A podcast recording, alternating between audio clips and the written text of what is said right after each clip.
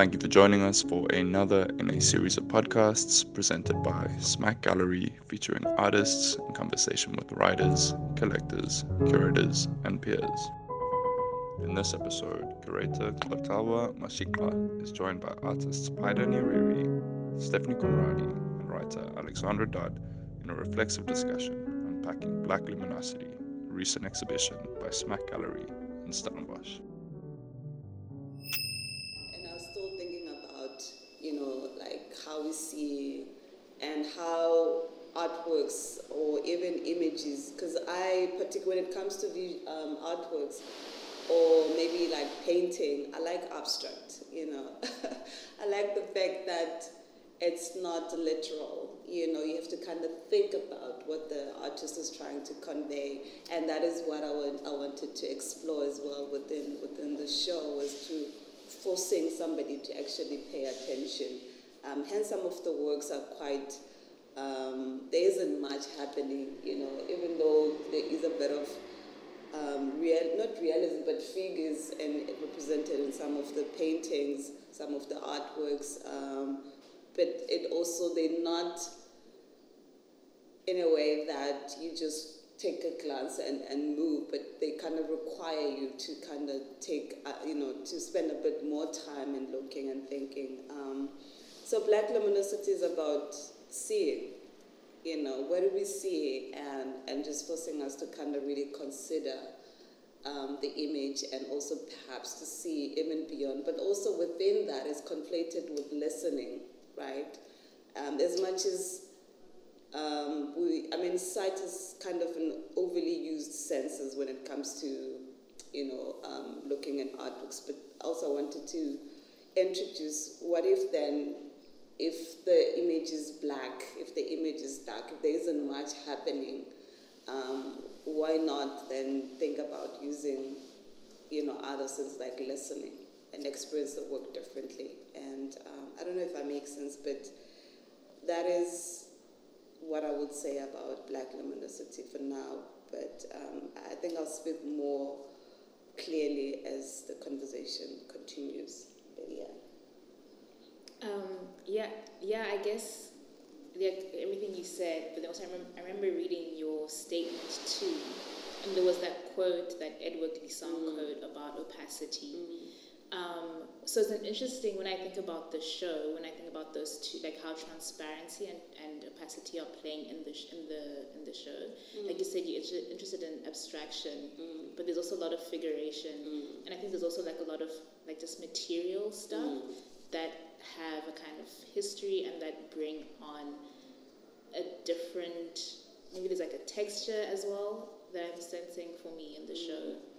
So that idea of like bringing in all your senses came across mm. for me, especially some of the works, um, but like I think, I guess maybe specifically in my work, that quote about opacity and even that text about opacity is like super interesting to think through, because in my pres- in my in this sculpture that I made, um, which is about pidgin languages, and pidgin languages have a kind of codedness about them, where if you you kind of only know what the language is if you are in the know, mm. and I think there's a kind of opacity about languages, especially like pidgin languages. And so for me, my entry point into the into the show is really from that point of view of opacity, of trying to say, okay, if something is not, it's seen, but like the understanding is not so clear, mm. then what else do you get mm. from it? And I think for me, like there's a sound element in the piece, and I think yeah, what you're saying about bringing in other senses then comes across for me. Like, what does the sound evoke mm-hmm. as a feeling? What does it evoke as a texture or memory? Um, and yeah, I think so. That was like kind of my my entry point into the work as we were talking about the show and conceiving of like the idea. Mm.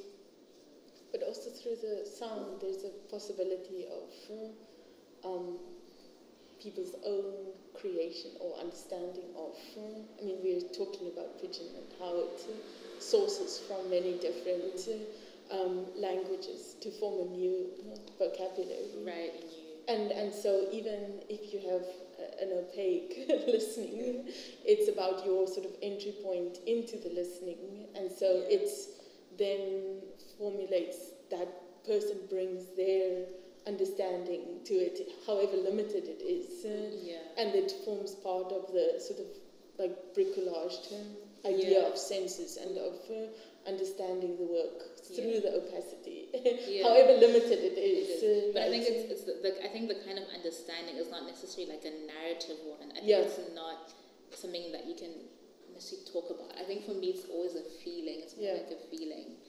Um, yeah, especially like what you were talking about, language and yeah. the sort of mythology that uh, the language evokes, uh, or yeah. this pidgin language, the all forms uh, that it yeah. can take. Uh, And so if it is something that you that you're thinking about uh, the creation of uh, languages of understanding mm-hmm. that maybe some people are um, excluded from and others are included into, mm-hmm.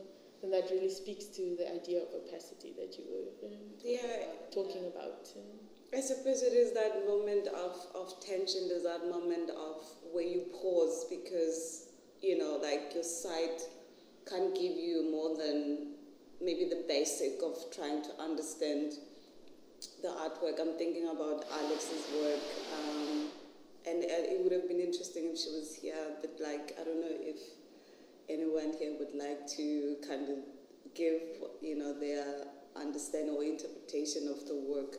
But it, it was um, like Alex, and then you've got Kyle Mesh, and you've got Luyanda, you know, and how those works for me are very silent, you're right? Mm-hmm. Even though with with um, with Luyanda, there is a better of entry because you could see there's there's a portrait of a woman lying on, lying on the bed, but also with obviously with with um, Kao's um, sculpture, it's it's a figure of a woman, mm-hmm. but there isn't much else happening because everything is painted uh, black, so you kind of have to pay attention to be able to pick up the details, whereas with Alex it's just like dark and there's, you know, um, pockets of, of light or, or white, if you want to put it that way.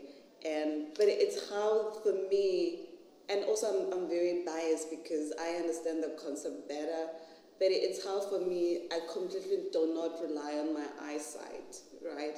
I'm just like, I close my eyes because I want to listen, you know, because I've been trying to use this notion of listening, you know, this kind of, this like silent frequencies that are being emitted um, by, P- unfortunately with Pidgin, there is a sound, right? Like it's loud, it's audible, but with the polka, um, and polka's work, your work, um, Stephané, you know, everybody's work, there isn't such that.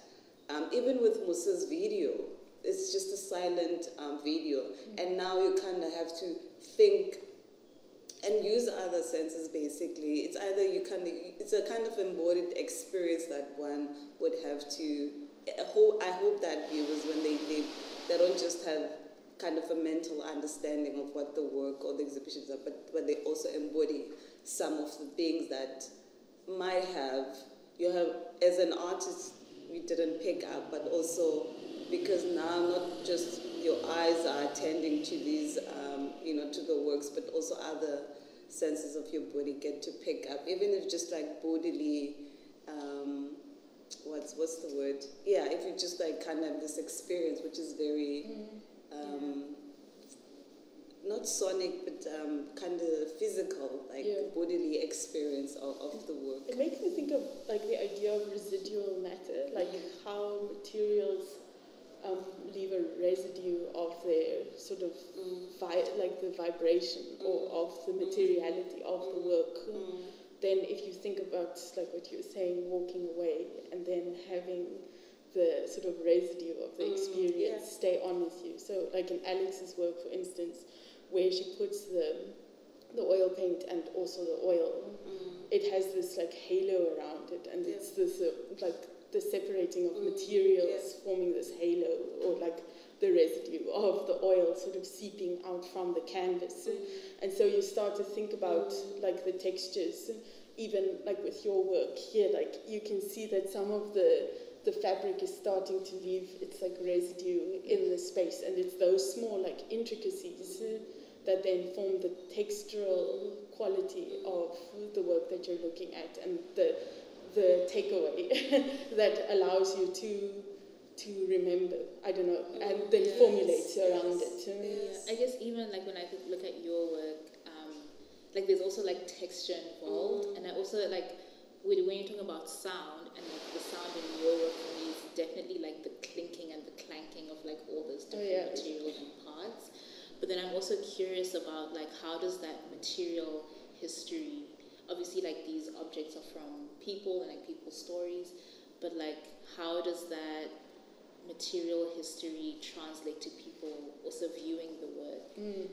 Is it also, um, I guess it's like memory. Yeah, I guess like, it is that. It's yeah. the, the attachments that you have to certain sort of like, um, what is that word, like mnemonic um, connections that you have with it. So you could probably imagine touching the work, the gallery and um, uh, environment, you probably always like hesitant to touch things, but I can imagine like you always have this like no thing that you want to like almost reach yeah. out and touch it, and then it's like the the thought of doing it evokes uh, another sort of memory mm. of you perhaps mm. holding a similar object and interacting with that object in a way that then links to certain narratives or stories. So the that varnish also makes you want to lick it. Yes. Yeah, it does. It's like candy. Like a lollipop. Yeah. Yeah. Yeah, so I don't know. Yeah, it's, it's an interesting like thought what people impose. But like, then also memories. Like the way that they are shaped, the shapes are so specific, and I'm also wondering where those shapes yeah. come from. So it probably is something that we spoke about earlier. Like I enjoy looking at ornate forms, but then I also look at um, jewelry, for instance. But uh, portrait miniatures, I think, are a, a huge. Uh, so that like holding space of uh, where there's something that should be in there, mm. but then there's these. It's bejeweled and it hugs and it uh, like envelops uh, that which is inside. So. Like, for instance, with the print, there's very little happening yeah. inside, uh, but it's the holding space for sort of the negative uh, mm. environment within mm. the, the portrait that uh, m- informs more of the thing. So it's it's those kinds of shapes, uh, mm. and it like probably has to do with our like very um, colonial histories of understanding these things as precious and as. Uh, Um, regarded as uh, uh, more important than other forms that we take, and it's this like ingrained mm-hmm. understanding of those ornate uh, shapes and forms. Yeah. I can't get it out of my, of, out of my like, out of my head, and so I go and gravitate towards uh, those forms, and it, it's a tension mm-hmm. that you. I was, you wanna go?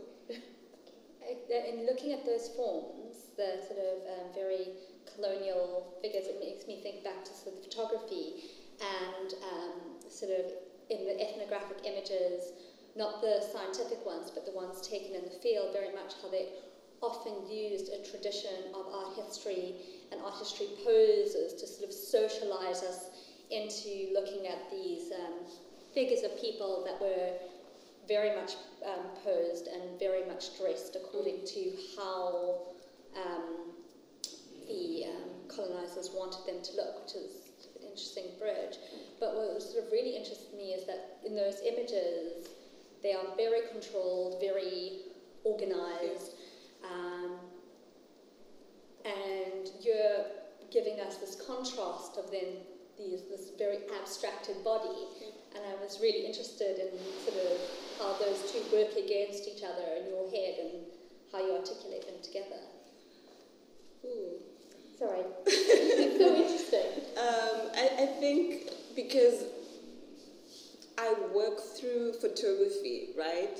Um, even the show, how I sort of um, thought about it, even some, I mean, even though other elements of the show curatorially, They, they happen organically, right? Mm-hmm. Because I'm in the space, I'm actually um, seeing the, the physical um, objects. But um, I think those ten- mentions it's something that the show I wanted to kind of like, you know, even comment on, you know, I wanted you to actually pick up on those, on those tensions, even contradictions, right?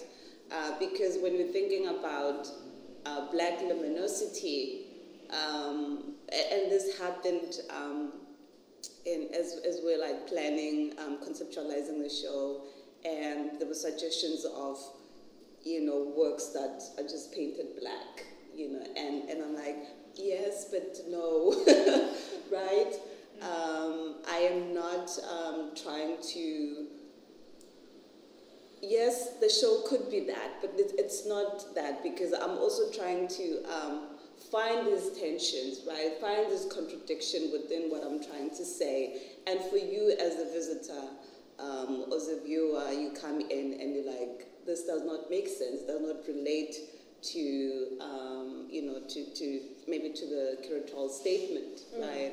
Um, so for me, it's it's it's playing with the, with the tropes that we know, mm-hmm. right? Mm-hmm. But also like, because the question is, I want you to see beyond them, right? I want to um, to go beyond what what was um, given to us, you know, the kind of like. Um, colonial photography, you know, they kind of, this is how um, how you see, how you look at at these um, kind of colonial photographs. For me, it was like, it's the position that I'm currently taking, that if we're talking about decolonization, if we're talking about anti, somebody said anti-colonization, which is interesting.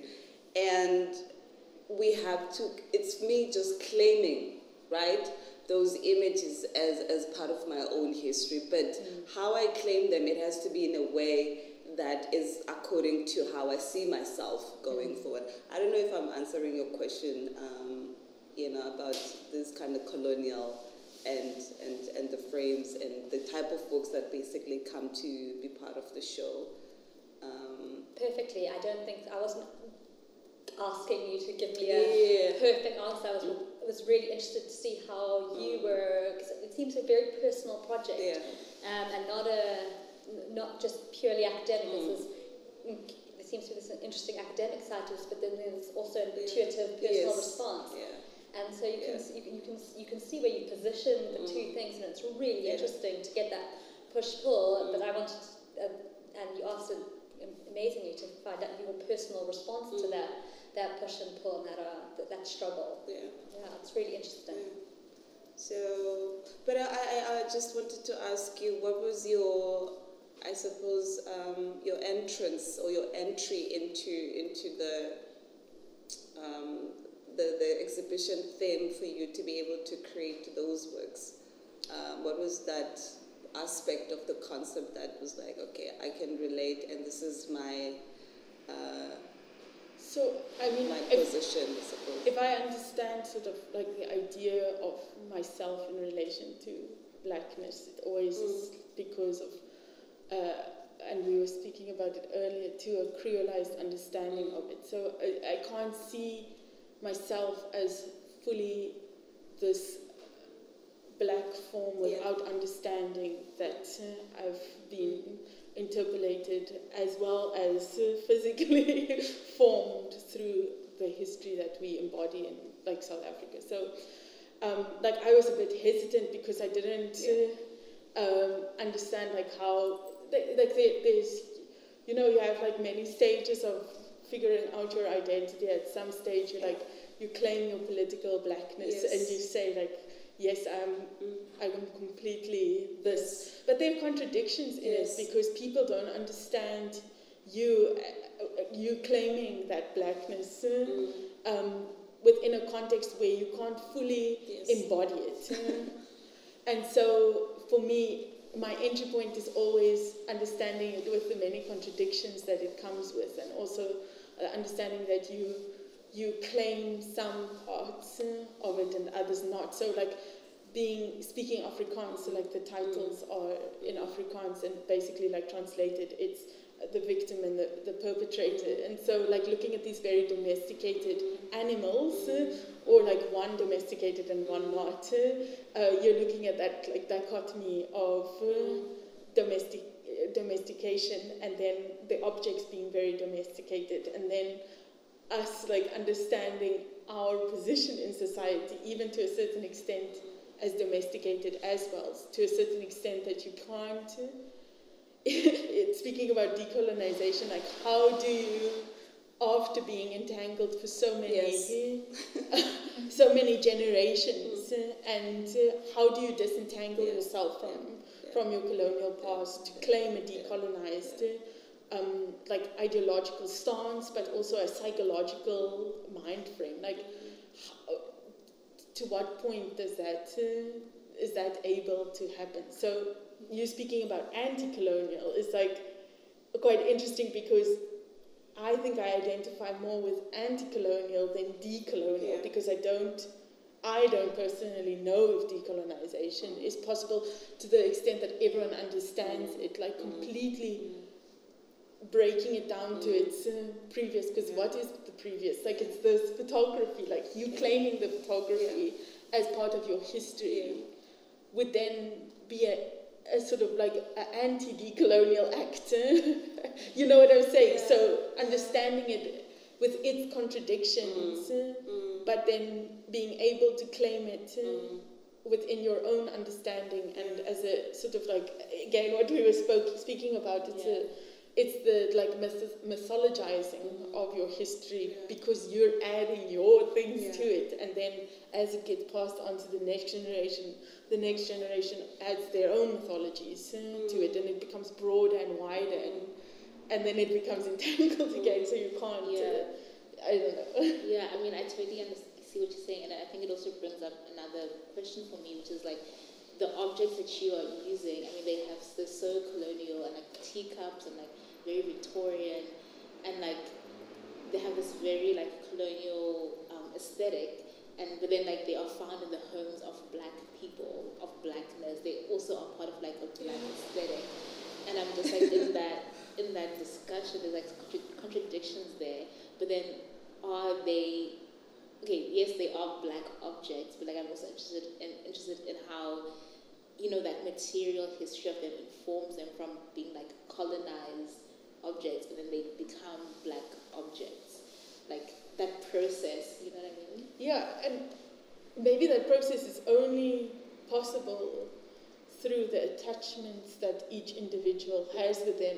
So it becomes yeah. individual, like at first it becomes an, impo- an, an imposition, then it becomes an individual um, story, and then it becomes a collective uh, understanding, because we all read it, uh, e- e- even if it's like... Um, Uh, so different people will read it in different ways, but there definitely is a collective understanding, like I I'm, I know that object too, yeah. because I've seen it in my own home. Mm.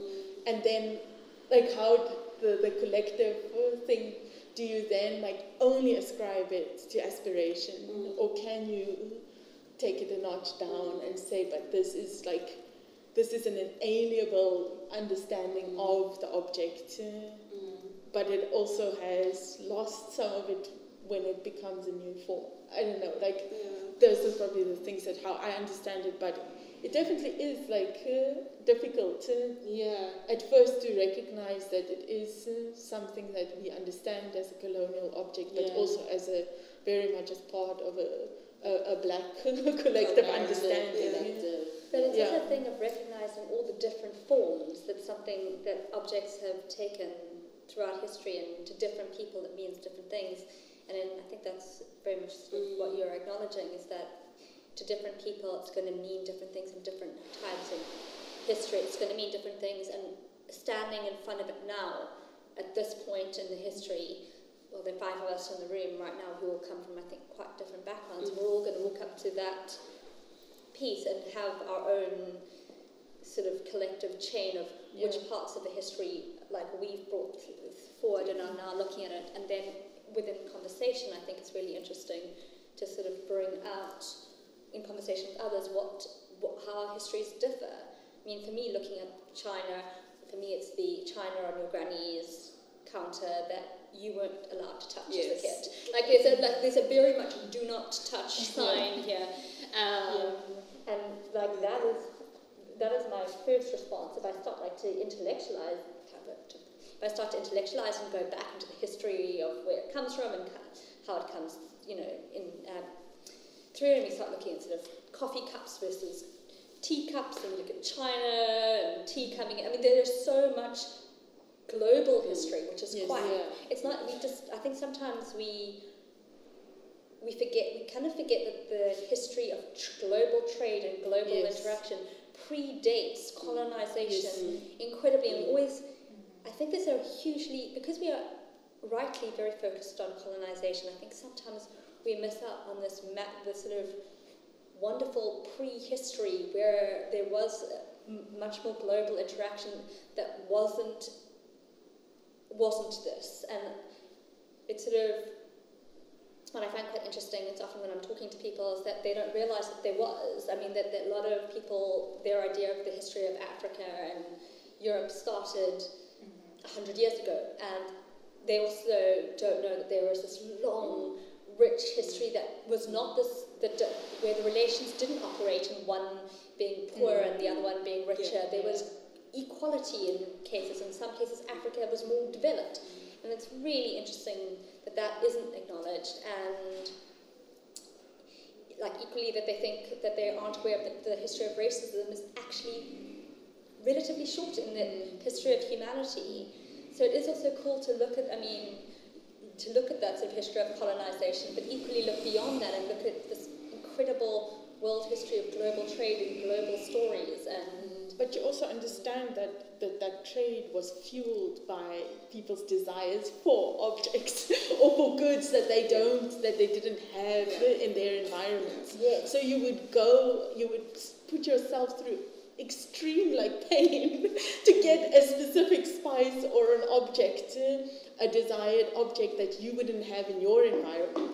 And then that's so interesting that then that fueling of um like these commodities uh, then uh, bring about uh, this like radical sure. shift in people's mental understandings mm. uh, understanding and then eventually leads to this uh, trying to uh, yeah Possess, possess, yeah. But then even within that, within that trade of objects, then you also get like the development of pidgin languages. Yes, so true. Like these, tra- these traded yes. languages, which were like pre-colonial, pre-colonial, it was about just trade. Yeah. But then they also become something else, and I think there's also there's a, it becomes like an underlying violence between all of these, like even like yeah, the colonial um, trading system and like you know the languages created from that. Yeah, so it's, I don't know, it's like, it's it's, it's a contradiction. Because yeah, because then pidgin languages, they, for me, they now symbolizes that kind of people wanting to reclaim yeah. part of who they are, yes. Find the systems and um, the histories are now entangled, reclaim right? who they are, yes. and then, but then also they are, pidgin languages also become a language of yes. violence and mm-hmm. racism yes. and, and, yes. and, and, and, yes. and yeah, but I want to go back to what you said about, you know, kind of reclaiming your blackness and, and when to do that. And part of the show was um, is very much based on, on race, right? But also on, on the medium of photography, right? But also how we see. And and I was thinking about when do we claim our blackness? Because through the conversation I was having um, with, with the artist, um, One one artist said she would she doesn't like the, the term black, or you know, to use that term. She feels like it's cursed and we need to do some kind of ritual. You know, it was coming from a good place. I understand, mm-hmm. right? Because black is such a heavy term for us because it evokes traumas, right? Mm-hmm. And not just evokes traumas, but it also tells of the present traumas that we, we are we are going through and we're experiencing in our daily lives.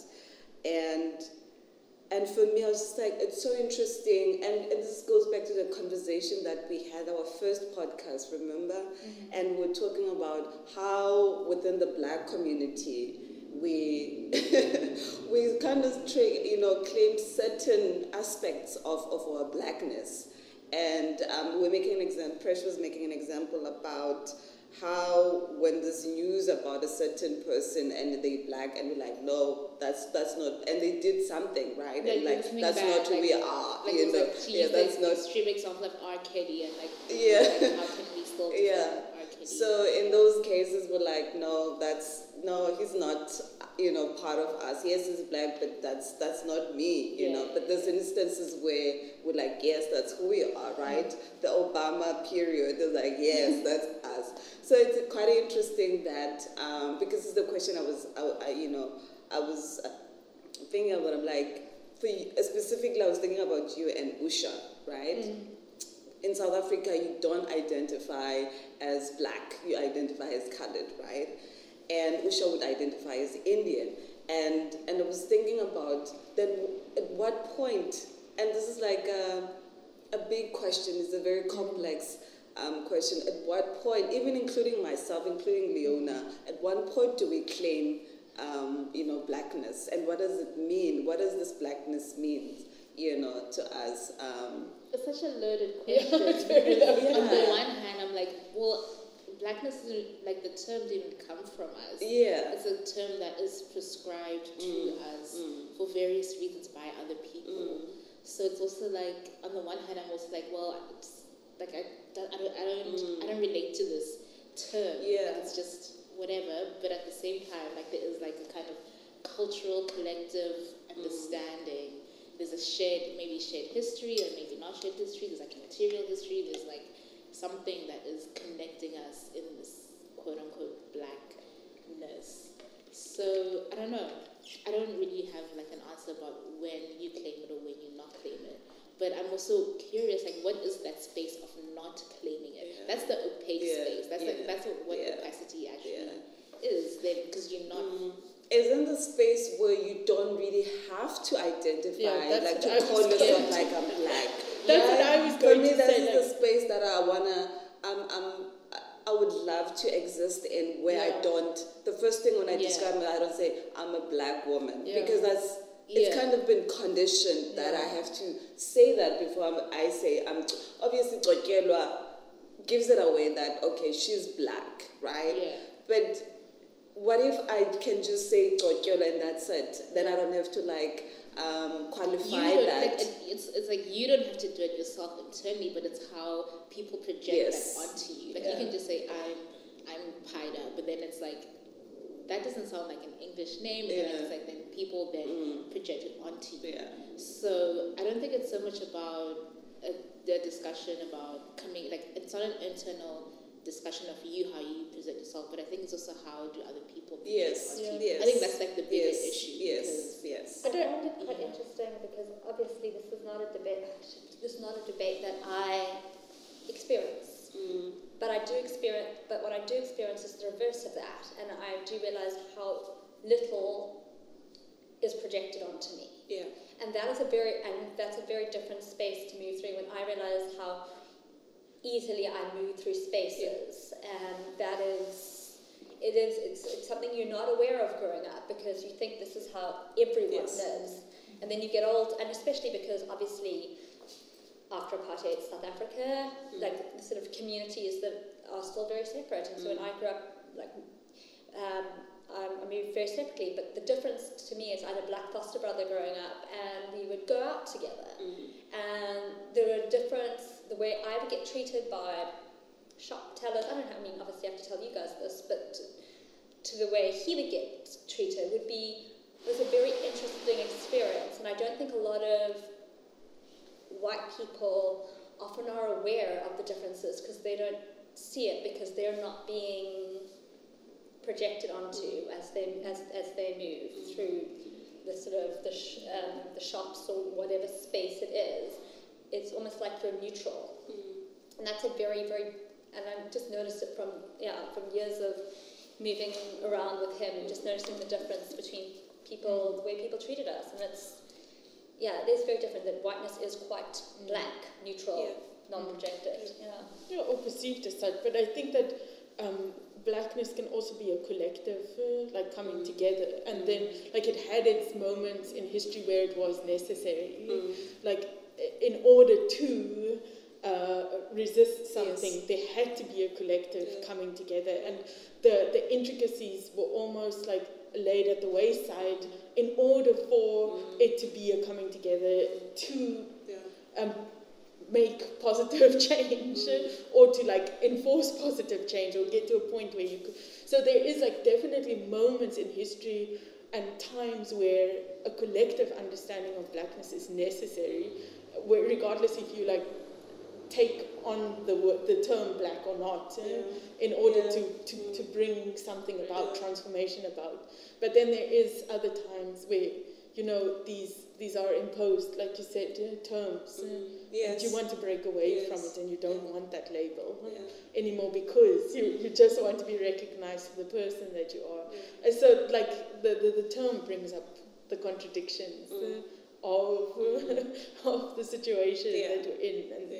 And so I think that that's a, like key for me is mm. to, to understand when it's necessary mm. to claim that, that yeah. part, whether it's political or whether it's, um, you can even call it cultural, although it's very racially inscribed, mm. but mm. Uh, like there are times when it's necessary and times yeah. where you need to break away from it.